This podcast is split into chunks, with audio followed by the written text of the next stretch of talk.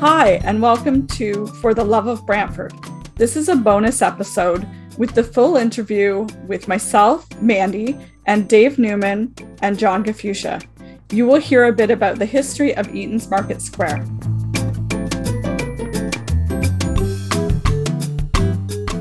I'm so excited that you guys could take the time to chat with me today.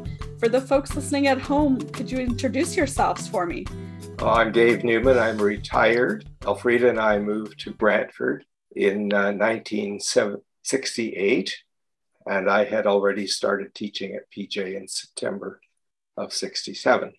So a job in teaching brought me to Brantford. Been involved in the community ever since.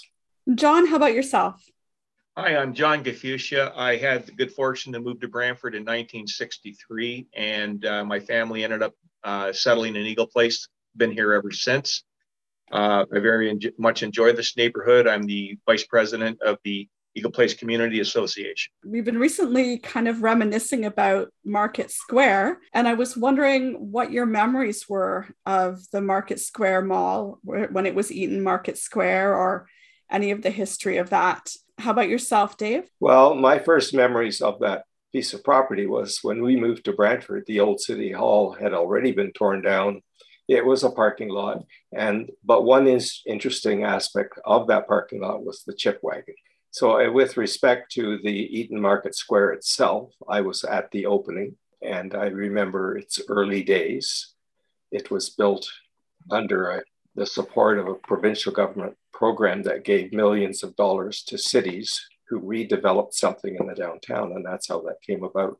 And I what think. was it like to be at the opening? Was it well? There were there were there were uh, quite a few people, I would say, and it was viewed with much hope and enthusiasm to some degree. There were some people who always opposed the project, but Eaton's was the anchor store. And what killed them all later was when Eaton's decided to move out. And what about yourself, John? Well, my memories of Market Square are similar to Dave's. By the time we moved to Brantford, I think the city hall was still standing. Uh, it was torn down shortly after and I, the market had already moved, I believe, down onto Greenwich Street. And my memory is just being it being a big parking lot, and with of course with the uh, the chip stand. And when the it was announced that the mall was coming, I think I was one of the people that thought something is better than nothing, because the downtown was so bad at that time hindsight's 2020 looking back I, I remember the, some of the controversies as far as market street closing. This physical structure of the building itself was not appealing just two big brick walls although inside it was quite nice. There were some good stores as uh, as dave said with the with the eatons being the anchor it was a good mall for a few years. But i think that given brantford was growing north in those days and it was at the southern edge of the city it was not in a position to be a retail, like a, a major retail area for the city. And I think that's one of the reasons for its demise. And also, uh, I still question whether uh, Market Street had to be closed. I think if that building was 20 feet shorter that Market Streets could still be there. So that, that's basically my memory of the mall. I do remember enjoying going there for the first few years, but then you could start, once Eaton's left, you could start to see that steady decline. And uh, it was too bad. As an Eagle Place resident, what did you think of the fact that um, when they closed off Market Street, did you feel like that kind of closed off Eagle Place a bit? Well, I, I, think it did because I mean, obviously, there it was one, one of the major entrances to it, Mm-hmm. And I can't remember when the ring road was built. I don't remember the, the honestly the outlay there, but yeah, it did cut off Eagle Place. And not only that, I think keeping that Market Street opened might have contributed more to the downtown than we know. Just my thought. I don't know for sure. But yeah, I didn't. I, I didn't appreciate that. No. I, I could uh, share with you that uh, the question of closing Market Street came before council Mm-hmm. After I had already been elected to council, I was a, an alderman, as they called it back then, for Ward 5, which included Eagle Place. And it was discussed at a public meeting, I remember at the Bellevue School, and there were a lot of people there. Mm-hmm. And at that time, I opposed the closing of Market Street. I didn't think it was a good idea. Uh, and my, my fellow councillors supported it and thought that the planners had brought in a good recommendation. So there was quite a bit of discussion at that public meeting, but there wasn't any people speaking out in anger and dead against it. They just mm-hmm. wondered about it. Yeah, I mean, I think that's an example of the importance of folks coming out to those kinds of meetings and sharing their opinion too. And you know, it's interesting that you were you have that history to be part of that whole thing and knowing that you spoke out against it and didn't want to see that happen. Uh, the contract for the mall mm-hmm. with with Eaton's uh, was happened during my term as mayor, and uh, and getting Eaton's in and, and Phil Gillies as MPP, getting the province to kick money into it and uh, have the development go ahead downtown. By that time, all of the designing and planning had done was done on the assumption of the closing of Market Street, which had already happened. I, I, I agree with John that it could have been designed with Market Street open, but it wasn't. Yeah, it would be interesting. Like, I mean, I know we can't go back now and change no. that, obviously, but it would be interesting to know what that would have been like if that was left open, right? Yeah. And the other aspect, it's not part of this project, but another project that I think has a lot of positive to it, and that is the the Beckett Center, the seniors apartments, and the uh, recreation center there. That was built around that time as well, with the walkway through the ground floor from the uh, the mall to the to the market square, Eaton Market Square, over to the parking garage at the uh, east end of the parking garage. So, John, you were saying to me earlier about having some uh, restaurants in Eaton's Market Square that you actually serviced. Yes, I, um, I, I, was a Canada Bread franchisee and I serviced, I believe it's called Ricky Joe's and Burger King. And I think that was it. And I do remember at, at first the food court was so big, but then continually over the years, uh, the, the individual places, especially the Burger King, they went from a, a very big area. They just whittled it down, whittled it down. So basically, it was a, a counter with wines that something like you would see at Lynden Park Mall now.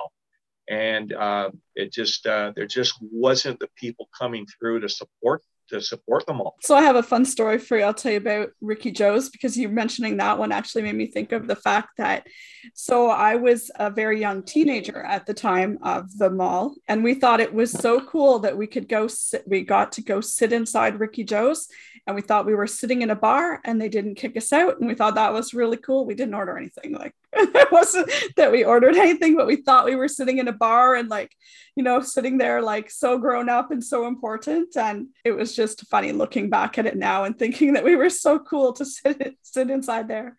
I could mention one other uh, personal connection I had is afterwards when the mall started to deteriorate and Eaton's closed, our, are offices put on the uh, ground floor in this and in, the, in that area. And I was working for the school board. I worked in that building. There was an adult education center there called Career Link, and it's still there today. Yes. So, so uh, I helped establish Career Link when I worked on a project with Mohawk College, and it was a partnership between Mohawk College and the Grand Erie District School Board. And then Mohawk pulled out, and the school board has continued with it, and it has trained and retrained and advised thousands of people who are unemployed or who wanted to redirect their, their like, when you go to high school, you have guidance counselors but this is like a center skill training uh, motivator for adults.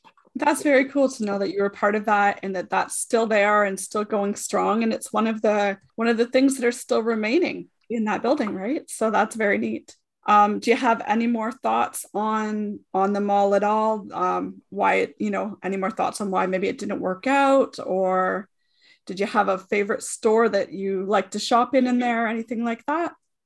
Well, we shopped at Eaton's and a few other stores, but I should mention that, as John had said earlier, it was the development of the city to the north, mm-hmm. and Brantford became Brantford downtown became less and less a geographic center of the community, and that's why the city encouraged development to the southwest. It was to help restore the purpose of the downtown to some degree, mm-hmm. but uh, you can't change that push to the north. It's it happened and continued to shape the future of the city. Yeah, that's true. Changes are always happening and development's always happening. And you have no idea what it's going to be like in the future, really. Um, you know, to look back now and and remember that mall and the busy downtown the way that it was and the difference now, you know, it's more almost just a, a university campus and and some shops and stuff, but it's it's been some big changes. So John, do you have anything else you wanted to add? Well, I just would add, um, I've, I've done some reading on it, and many cities and towns across North America put them all in their downtown to try and save it. And, and, and in many places, it just didn't work. And hopefully, you know, with Laurier's expansion, or I hope it, it continues to grow. I mean, at least there's going to be a positive outcome, hopefully, for that building and for the for the downtown as well. That's all. I mean, hopefully, like you say, there's change, and hopefully, it's it's going to keep uh, getting better. Can I mention a, a story? Of I have, course, you can. No, no, I'm not sure many people would know this story, but I was mayor. The phone rang, and the secretary said, It's MPP Phil Gillies on the phone. And Phil says to me, um, Yes, Campeau is still going ahead with the development. They want to put an upper floor on it to make it more viable. And they want to put theaters in there. And they want, and for this to happen, the city has to buy the Capitol Theater as a condition. And I, I jumped for joy because I, I wanted that wonderful facility of the Capitol Theater, now the Sanderson Center, to remain. So we bought the Capitol Theater, restored it, and opened it up as the Sanderson Center. And that that is a, a side story to the development of the mall.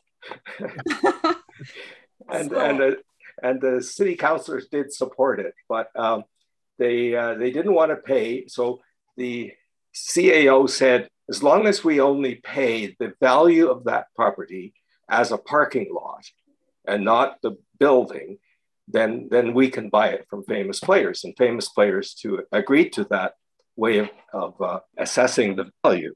And one counselor got very upset and accused us of trying to tear down the Sanders or the the Eaton Market Square into a parking lot, and it was only using it as an estimate of the value. so it was it was quite an exciting moment. That's yeah, that's really neat how the you know hearing how the Sanderson Center ended up being you know being in the city's well. ownership. Yeah, yeah, yeah, that's very neat. Yeah, and the other aspect that in that article that you and I both read, uh, that uh, the Harmony Square was created as a replacement for the open square that was taken over by the Eaton Market Square, and the side of the building mm-hmm. uh, which were now apartments, they put um, huge uh, paintings on the sides of the building. And Henrik Glennis, who recently died, uh, was one of the painters. And that was to spruce up the downtown. So the, it would be the east side of, of that square, that new square, mm-hmm. where there was a flat wall of a building and it was all covered with with beautiful paintings. And somebody developed apartments there and that's gone. Development. I don't know. Sometimes it's good sometimes not so much. I would have still liked to have seen the paintings.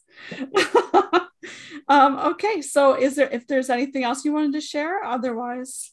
Just to, to thank you for this opportunity and to say you represent one of the best things of brantford and that is community associations I, I really believe in them and they they provide a lot of good to the city. That's so nice of you to say, Dave. And I really enjoy, enjoyed chatting with both you and John today. I appreciate you taking the time, both of you, to have this conversation and reminisce about the old Eaton Market Square and so many other things. And I'm always learning so much more about both of you all the time. Thank you, Mandy. Thanks for having me. Yeah, thanks so much. Cheerio. I hope you don't have to do too much editing. Thank you to our guests, Dave Neumann and John Gafusha, for reminiscing with me about Market Square. Thank you for listening to this episode of For the Love of Brantford. You can find all the episodes at brantfordlibrary.ca slash FLB. This will include show notes where we list references, share images, and provide resources to continue your exploration of Brantford. We would love to hear from you if you have a question. Just fill out a form on our website. This podcast is a partnership with the Eagle Place Community Association, the Brant Historical Society, and the Brantford Public Library. Your hosts are Mandy Samwell, Nathan Etherington, and Zila Ozels. For more information about the podcast, visit brantfordlibrary.ca slash FLB.